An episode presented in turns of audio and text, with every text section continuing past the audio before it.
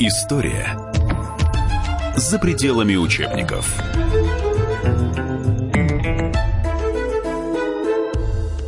Говорит Москва. В последний час наши войска полностью закончили ликвидацию немецко-фашистских войск, окруженных в районе Сталинграда. Наши войска сломили сопротивление противника, окруженного севернее Сталинграда, и вынудили его сложить оружие. 2 февраля 1943 года историческое сражение под Сталинградом закончилось полной победой наших войск. Здравствуйте, друзья. В студии радио «Комсомольская правда» Иван Панкин. Напротив меня сидит Игорь Емельянов, заместитель редактора отдела внутренней политики газет «Комсомольская правда». Игорь, привет. Здравствуйте. 75 лет с момента завершения Сталинградской битвы. Это самое выдающееся сражение в истории человечества, можно и так говорить. Вот 75 лет прошло с того момента, как Паулюс был пленен в здании Центрального универмага, что в самом центре города Волгограда-Сталинград. Игорь, но будем говорить о том, что в Сталинграде по повоевала пол Европы. Просто у многих наших слушателей есть понимание такое, что воевали только немцы и все. На самом деле и хорваты, вот ты мне рассказал, что были и бельгийцы, итальянцы, венгры, еще много-много кто. Вот э, пока о том, кто конкретно повоевал и что это были за подразделения. А, это не фигура речи. Действительно, пол Европы пришло с э, подразделениями вермахта под Сталинград. Восьмая итальянская армия – это около 220 тысяч солдат и 7 тысяч офицеров. Участвовала армия в э, боевых действиях в Сталинграде с самого начала, то есть с июля 1942 года. А мало того, итальянские истребители, транспортные самолеты э, активно воевали в небе над 400-тысячным городом. 400 тысяч там жило к моменту бомбардировки 23 августа. Две румынские армии пришли э, под Сталинград. Это две трети вообще всех румынских сил на Восточном фронте. Третья румынская пехотная армия – это 163 700 человек с генералом-лейтенантом Петро Думитреску. И четвертая румынская армия, где народу было поменьше, 75 тысяч с небольшим под командой генерала-лейтенанта Константинеску. А она обороняла полосу на юге э, города, обеспечивала южные фланги, собственно, немецких войск. И причем участие итальянской авиации зафиксировано в качестве вспомогательной, а вот румынские королевские ВВС э, очень активно сражались с нашими самолетами, э, потому что 235 самолетов, это в основном истребители румынских королевских ВВС, они обеспечивали поддержку 6-й немецкой и 3-й румынской армиями. Но есть и совсем экзотические а, воинские подразделения, о которых даже не все специалисты знают. В составе Люфтваффе, по данным бывшего директора музея Сталинградской панорамы Бориса Усика, который он почерпнул а, из документальных источников, в том числе из источников из архива Бундесвера. Значительное количество болгар по национальности а, вошли в состав немецких люфтваффе, которые непосредственно участвовали в битве над Сталинградом. Вот сейчас предлагаю, Игорь, предлагаю послушать сразу комментарий Бориса Усика. Это экс-директор панорамы «Сталинградская битва». Летчики Болгарии, сражаясь на стороне Гитлера, в Сталинградской битве сбили более 200 наших самолетов. Они в составе ВВС Люфтваффе Немецкие журналы, издававшиеся всю войну «Восточный фронт», публиковал данные о тех, кто сколько сбил, чем награжден. По каждому раненому, особенно элиты, как они считали, вооруженных сил, это летчики. Это Борис Усик, экс-директор э, музея панорамы «Сталинградская битва». Игорь, э, насчет летчиков, ну он все сказал, по-моему, да? Или у тебя а, есть да, что добавить? Он, он привел э, данные по тому, как сражались болгары. Был в Сталинграде и хорватский полк. Этот хорватский полк вошел в город в сентябре. 369-й а, пехотный полк. Его потери были так велики, что уже к ноябрю в нем осталось а, меньше 200 человек, из которых было всего 4 офицера. Были здесь и так называемые бельгийские добровольцы. Разумеется, венгерская армия, а, которую тоже не стоит забывать, венгры прислали в Сталинград около 250 тысяч человек. Вот она и пол Европы. Надо сказать что о качестве этих войск. То есть понятно, что немцы бросили отборные подразделения, и 6-я э, армия генерал-полковника, а потом э, фельдмаршала Паулюса, одно из лучших подразделений вермахта. Что можно сказать о том, как воевали и как вели себя, например, румынские части? Почему мы об этом говорим? Да потому что сейчас э, о румынах зашла речь, когда стали проводить захоронения останков румынских солдат. А ведь третья и четвертая румынские армии не отличались, мягко говоря, ни высокой боеспособностью, ни лояльным отношением к мирному населению. Достаточно привести данные допросов наших граждан, которые производились уже после того, как э, Сталинград был освобожден. Из протокола допроса 29 июня 1943 года а, Марии Тихоновны Серебрянской. 4 августа 1942 года румыны заняли наше село, стали сразу грабить все поголовное население. Забирали молоко, яйца, одежду, кур, овец. Румыны проявляли над женщинами зверство, насиловали их. Я лично знаю, что они изнасиловали нашу гражданку Эл в возрасте 23 года. Сейчас ее уже нет живых. Через 3-4 дня немцы-румыны начали собирать еврейское население, которые проживали в селе. Из числа эвакуированных было 22 человека. Над ними истязались, их насиловали. И в течение этих же дней их всех собрали и угнали в село Каменку. А через несколько дней мы узнали, что их всех там расстреляли. Таких свидетельств на самом деле очень много. Причем свидетельства разных людей из разных поселков. В беседе с тем же э, бывшим директором э, музея панорамы Усиком мы узнали о том, что... Давай послушаем э, очередной комментарий Бориса Усика. Это, я напомню, экс-директор музея панорамы Сталинградская битва. Румыны вели себя крайне жестоко по отношению к мирному населению с нашей земли, с наших хуторов, станиц и сел. Румыны, собирая молодых, здоровых женщин, девушек – угоняли их в район Бессарабии, Молдавии и Одесской, Николаевской областей, где у них была выделена земля, то есть по договору между Антонеско и Гитлером им выделялась часть земли в этих краях, и они туда выгоняли на работу. И многие люди, которые там работали, погибли. Те, которые вернулись, рассказывали о тех издевательствах, которые там были. Поэтому... Речь о сотнях, о тысячах? О десятках тысяч. Это за этот короткий промежуток, то есть за 200 да. дней? Ну, 200, поменьше, чем... поменьше даже. Итак, Борис Усик, экс-директор музея панорамы «Сталинградская битва». Э, Игорь, вот такой вопрос. Что касается действительно перезахоронения или захоронения даже э, этих солдат, насколько я понимаю, их останки сейчас э, хранятся где-то в районе Рассошек, да, неподалеку от Волгограда, и стоит вопрос о том, что их нужно с почестями захоронить, перезахоронить. Представители румынской стороны приезжали, у них были какие-то переговоры с губернатором Волгоградской области Андреем Бочаровым, не так ли? Учитывая, что огромное количество останков до сих пор находятся в Волгограде, под Волгоградом, и и поисковики численностью до тысячи человек ежегодно выходят фактически как на работу. Летом они эти останки собирают и свозят большей частью в район Рассошек. Почему в Рассошках? Потому что там стоял э, штаб 76-й немецкой дивизии вермахта, а там был большой госпиталь, там уже было во время войны кладбище. Ну и, собственно, э, так уж исторически получилось, что немцы первое свое немецкое мемориальное кладбище по согласованию, естественно, с нашей стороной открыли именно там напротив советского кладбища, где сейчас лежит около 20 тысяч человек. И рядом с немцами стали захоранивать и румын. Причем в осенью прошлого года румынская делегация приехала в Волгоград, чтобы с почестями проводить, как они сказали, героев. Это, собственно, были слова посла Румынии в России, который обратился к губернатору Волгограда Бочарову с тем, чтобы для этой церемонии, для захоронения 340, останков 345 румын, выделили почетный караул, оркестр и представителя администрации области. Реакция губернатора... Ну, давай послушаем эту Мы реакцию. узнаем, да. да. Вот комментарий Андрея Бочарова, губернатора Волгоградской области. Мы будем выполнять свои обязательства, связанные с международным соглашением по поддержанию воинских захоронений. Мы, прежде всего, конечно, относим это к нашим воинам, погибшим за нашу Родину. Но по международным обязательствам мы поддерживаем и кладбище, где захоронены те, кто воевал против нас, против наших дедов прадедов, против нашей Родины. Мы будем помогать. Но считаю, что у каждого есть свое чувство, есть возможность принять решение.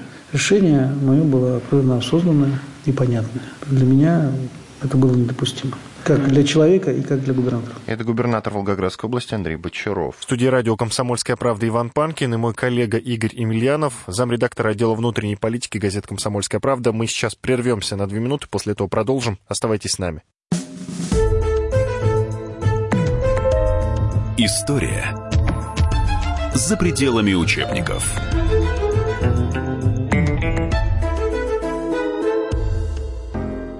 Можно бесконечно смотреть на три вещи. Горящий огонь, бегущую воду и телевизор. А телевидение можно еще и бесконечно слушать в нашем эфире. Потому что ведущие Егор Арефьев и Сергей Ефимов просто огонь. И никакой воды. Только главное, что стоит посмотреть, а чего лучше никогда не видеть. Программу «Глядя в телевизор» слушайте по средам с 8 вечера по московскому времени. История за пределами учебников.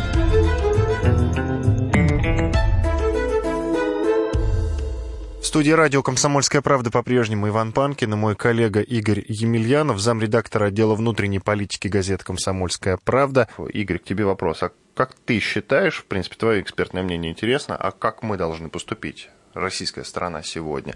По идее, это же все история, и так или иначе это люди, у которых сейчас есть какие- какие-то родственники, да, они тоже хотят, чтобы их деды были как-то с почестью захоронены, несмотря на то, на какой стороне они воевали во время Великой Отечественной войны. Все-таки от самой темы войны же нужно постепенно уходить, но память, конечно, беречь. Вопрос сложный. Он задавался и 20 лет назад, когда здесь начали захоранивать немецких солдат. Тогда приезжали ветераны, и, разумеется, наши ветераны, которые тогда еще были моложе на 20 лет, и ветераны вермахта. Перед камерами они пожали друг другу руки. На глазах бывших солдат вермахта были слезы, наши ветераны тоже плакали. Тогда казалось, что прозвучали и слова прощения, и слова примирения. Но вот сейчас, 20 лет спустя, я говорил с ветеранами, а, говорил с людьми, которые живут в рассошках, и я не услышал того, что слышал 20 лет назад. Несмотря на то, что, конечно, 75 лет прошло, настоящего примирения и настоящего прощения от тех людей, кто еще живы, кто это помнит, мы не услышим. В частности, ветеран войны, ветеран Сталинградской битвы, который 17-летним мальчишкой ушел на фронт, Евгений Рогов, э, на мой прямой вопрос, пожмет ли он руку ветерану вермахта, если он сейчас приедет сюда, он сказал, что нет, не пожму. Почему? А они стояли э, на Южном фронте, как раз обеспечили 28-ю армию э, противостояние с румынами. Он помнит, как это было и как поступали румыны. И он считает, что с теми людьми, которые стреляли в нас и которые производили зверства в поселках, в селах, ему, его поколению, их, конечно, осталось немного а прощения нет. Давай послушаем комментарий Евгения Рогова, ветеран, он был автоматчиком, он воевал против румын, вот его комментарий. До станции Баскунчак мы попали в страшную бомбежку.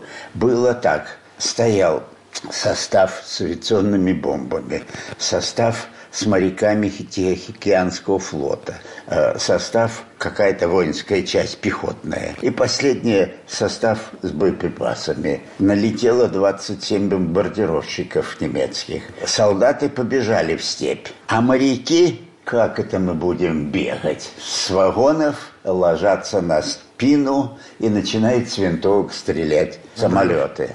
И получилось, что в конце налета из этих э, моряков практически живых никого не осталось. Евгений Рогов, автоматчик, воевавший против румын во время Великой Отечественной войны. Игорь, году в 2007-2008, вот сейчас точно не, не скажу, конечно, я был в Рассошках, и в тот момент э, там еще было не все хорошо, как сегодня. Ты вот рассказываешь, что все более-менее нормально, потому что в тот момент, когда там, там был я, я видел мешки с костями советских солдат. Я должен написать для наших уважаемых слушателей, как вообще выглядит это кладбище мемориальное. А, по правую сторону немецкое, и словно линии фронта разделена она небольшой дорогой, двустороннее движение, ну, стандартная загородная трасса. Э, по левую сторону кладбище советских солдат. И, конечно, немецкая выглядит безупречно, прекрасно, красиво, наша не так хорошо.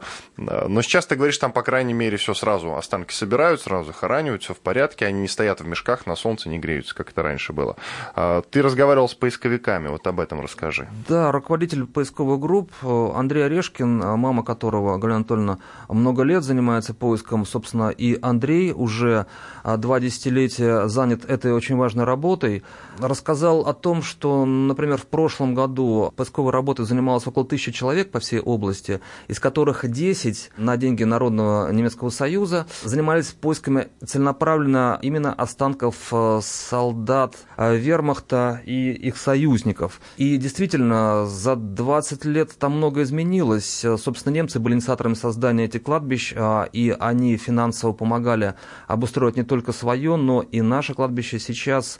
Там есть колокол, там есть памятник, стилизованная скульптура матери, которая держит над головой колокол. Этот колокол без языка, он не звучит. А, и каски стоят на надгробиях, а, под которыми фактически братские могилы. Да, сейчас э, люди могут приехать и поклониться памяти 21 тысячи захороненных здесь наших солдат и офицеров. Напротив, через дорогу, как сказал Иван, уже, собственно, два кладбища, немецкое и румынское. А немецкое самое большое, там стоит темный э, крест, под ним а, более 62 тысяч немцев. Румыны уже захоронили более тысячи своих солдат и офицеров. Игорь, а как относится к останкам наших предков, которые остались лежать в той же Польше, в Австрии, в Германии? Ну, в Германии, понятно, там хорошо относятся, а вот насчет Польши, например? Те люди, кто смог на территории Германии и на территории Австрии побывать в местах захоронения наших солдат, отмечают, что там все образцово. И там действительно, сказать, это поддерживается в полном порядке. То же самое Андрей Орешкин в Берлине наблюдал, как э, там ухаживают за нашими захоронениями. Чего, к сожалению, сказать не скажешь э, о странах бывшего социалистического лагеря, а в частности о Польше, где, пожалуй, наибольшее количество а, наших а, воинских захоронений, где, как известно, погибло более 600 тысяч человек при освобождении этой страны. И принят в прошлом году закон, а, который позволяет переносить памятники, который позволяет обращаться, в общем-то, с кладбищами так, что они перестают быть местом почтения памяти павших, а становятся ну, некими второсортными объектами. К счастью, еще в Польше есть люди, которые в индивидуальном порядке занимаются уходом за за э, этими кладбищами, за этими могилами, но государство целенаправленно идет политику на то, чтобы поляки не воспринимали кладбища советских э, военнослужащих, освободивших эту страну, как место... Освободивших Освенцим, в частности. В частности, Освенцим, да, где недавно проходили торжественные траурные мероприятия. То есть опять идет смещение понятий. Уже не та армия, которая пришла с Запада и устраивала концлагеря на территории Польши, то есть армия вермахта, а советская армия, так, Красная армия, которая входила а, в Польшу, освобождая ее от фашистов и освобождая эти концлагеря, понятия смещены. Кто от кого и кого освобождал, и кто спасал людей, а кто людей загонял за колючую проволоку. Но, к счастью, пока еще остаются люди, которые это помнят, и пока эта память жива, надеюсь, что все-таки а, те акты вандализма, сказать, в том числе на государственном уровне, которые происходят в той же Польше, они не станут правилом, и люди все-таки будут помнить, что было на самом деле. Встает вопрос, и я думаю, что какое-то время он будет открытым, есть ли смысл из Польши забрать останки Перезахоранивать наших их в России. Перезахоронить в России, да. Да, в частности, потомки а, военачальников а, наших уже задумываются об этом, к ним обращались с вопросом и с просьбой, нет ли смысла перевести из Польши, ну и, к сожалению, сказать, уже из Украины, а, в частности, из Киева, останки военачальников, которые руководили фронтами, которые лежат в польской и на украинской земле, и, в общем, к сожалению, до этого может дойти. Честно говоря, я был бы за, потому что лучше пусть они будут здесь в нормальном состоянии, чем они будут скверняться там. Еще вопрос, что касается, например, Рокоссовского маршала, единственного маршала двух стран, он был маршалом и Польши тоже. Вот как они к нему относятся? В социалистической Польше к его имени относились, ну, если не трепетно, то с уважением совершенно точно.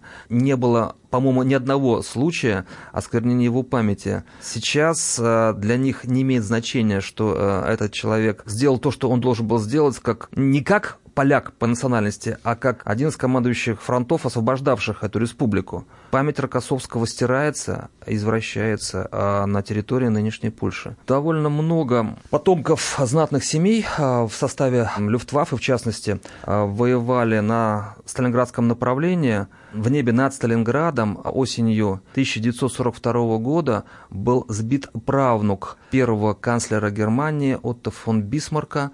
Он выжил, он успел Э, выпрыгнуть и дернуть кольцо парашюта. Когда его пленили наши э, солдаты, и он спросил, кто его сбил, ему показали расчет. В Бекетовке стояли женские зенитные расчеты, как, собственно, и по всему городу. Зенитные расчеты женские, в частности, обороняли тракторный завод, когда туда оторвались немецкие танки. Отто фон Бисмарк завещал не ходить а в Россию. Его правнук об этом сказал 60 лет спустя, когда Волгоградское телевидение приезжало в Дрезден, где он доживал свой век в прекрасно обставленной квартире со старинными картинами. Бисмарк-младший признал, что поход на Россию, поход в Сталинград был ошибкой его стороны и его личной ошибкой. Иван Панкин и Игорь Емельянов, заместитель редактора отдела внутренней политики газеты «Комсомольская правда». Игорь, большое спасибо. Спасибо. Я напомню тему нашего разговора. 75 лет э, со дня победы в Сталинградской битве. До свидания. Зима с 41 по 45. Самый лютый месяц, февраль в 43-м. Те, кто жив, благодарны простому солдату. Мы правнуки, мы внуки, мы его дети. Благодарны за то, что сегодня не слышим Рева рвущихся бомб, свиста пули снарядов Благодарны тому, кто, сражаясь, не выжил В феврале 43-го в Сталинграде Сталинград Сталинград. Сталинград. Сталинград.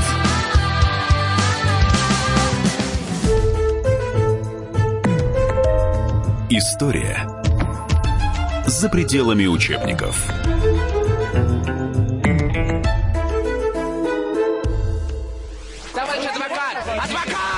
Спокойно, спокойно. Народного адвоката Леонида Альшанского хватит на всех.